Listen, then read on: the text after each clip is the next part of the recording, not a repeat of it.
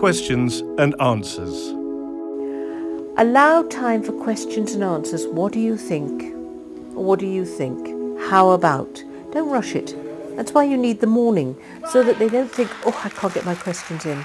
I can't. Some of them will have struggle even formulating it.